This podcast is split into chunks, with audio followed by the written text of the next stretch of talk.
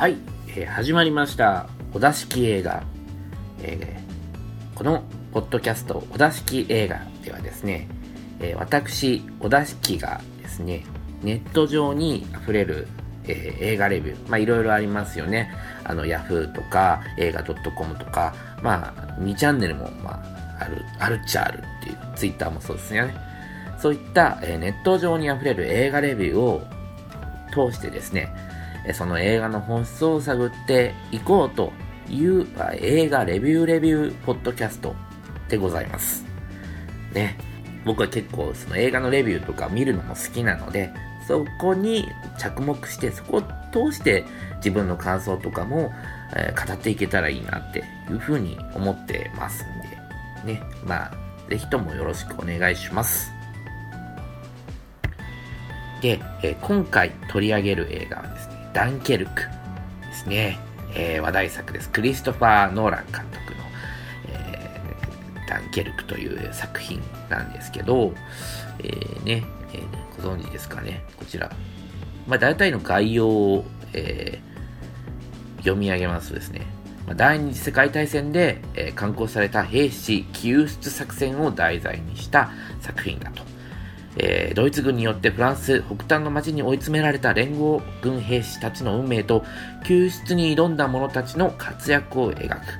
ですね。監督はインセプションなどのクリストファー・ノーラン、マッドマックス怒りのデスロードなどのトム・ハーディが、まあね、出てるということですね。はい、私も見てまいりましたけれども。はい、ちょっとね、まあ、あの、早速レビューを取り上げてみようと思うんですけど、このレビューはね、あの、本当にランダムに適当に選んでいこうかと思うので、はい、もう、どんなレビューかは僕も事前には読んでない状態で、ちょっと初めて読むというような感じですね。状況としてはね。ちょっとね、初めてなんで、まあちょっと緊張してるんですけどね。ドキドキしますね。はい、じゃあ、ちょっとたまたま見たこのレビューをちょっと読み上げていこうかと思います。えー、ちょっと構造に溺れた感じ。クリストファー・ノーラン監督作品といえば、知的な構成を持つ脚本、何がしかの哲学を感じられる、眼蓄のある物語、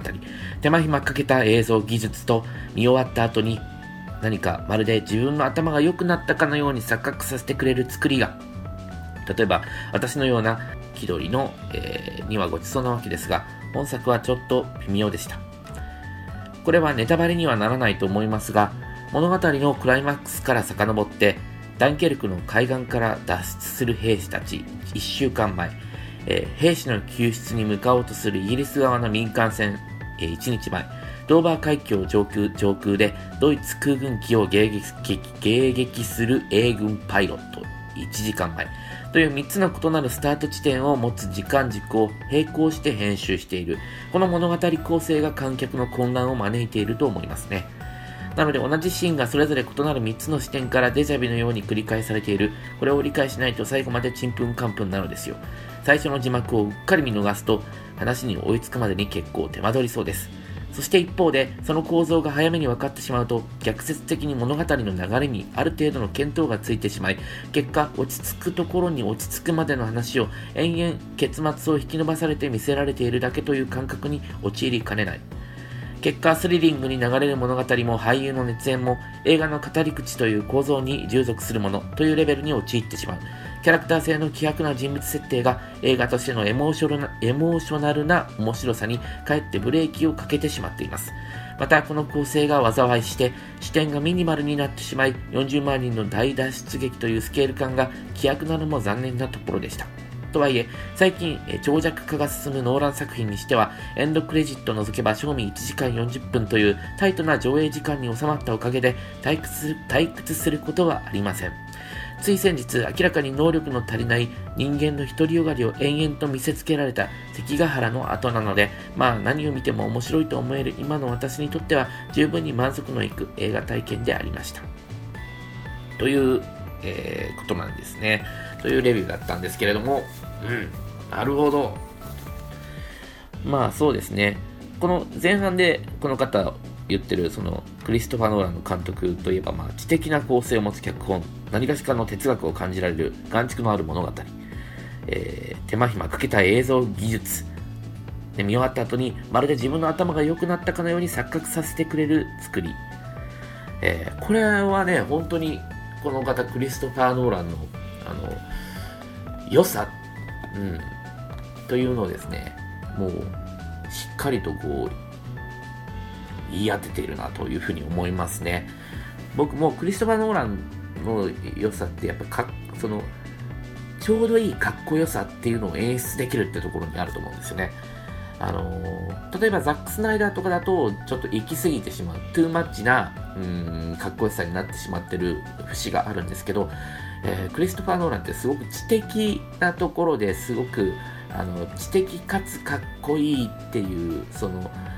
うまい感じでこう観客にそれを落とし込んでくれるっていうのがあのあってですねそこは僕すごく好きですねうんだから、ね、ダークナイトもインセプションも見終わった後になんか、あ、俺、俺って、俺か、俺かっこいいなみたいな。うん。全然俺はかっこよくなってないのに、これ映画見終わった後、俺はなんかこう、何かに触れた、深淵に触れたような感じ、世界の深淵に触れて、あ、俺、俺って、かっこいいって思っちゃえるような、そんなね、映画作りが、えー、得意な監督なんじゃないかなと思うんですよね。うん、あとね、手間暇かけた映像技術っていうのもね、確かにそうですよ。だってもう、ね、フィルムにこだわってですね、絶対デジタルでは撮らないとか、ね、なんだよ、IMAX カメラを無駄にするんだっていうね、なんか何回か壊してるっていう、あれすげえ高いらしいですからね。あと、そうですね、CG が嫌いっていうのも、今回のあのスピットファイアとかそういう戦闘機とかも、なんかアメリカの大富豪が持ってる、あのまだ動くやつを借りたりとか、なんかフランスの、あの博物館にあるようなものを持ってきたりとかって言って、もうすごくこだわってるっていうところが、そのいう逸話が、あの胸に響くっていうか、あのノーランってやっぱだわって作ってんなっていう。だから、クリストファー・ノーランってやっぱり男の子の方が好きな監督だろうなって思いますね。もう、いかにも男の子っぽいって感じですよね。そういう、あの、本物用意するとか、フィルム、IMAX カメラとかね。うん。そうですね。ただこの方結局、まあ、あの、作品の総評としてはですね、まあ、構造っていうもの、まあ、その、要は、えー、映画の冒頭に、1週間の時間での海岸での出来事ですよ。1日の海での出来事ですよ。で、1時間のその、えー、飛行機の戦闘機の中での出来事ですよ空での出来事ですっていう、まあ、3つのその、え、場面と時間が提示されるわけなんですよね。うん、構造そういった構造が、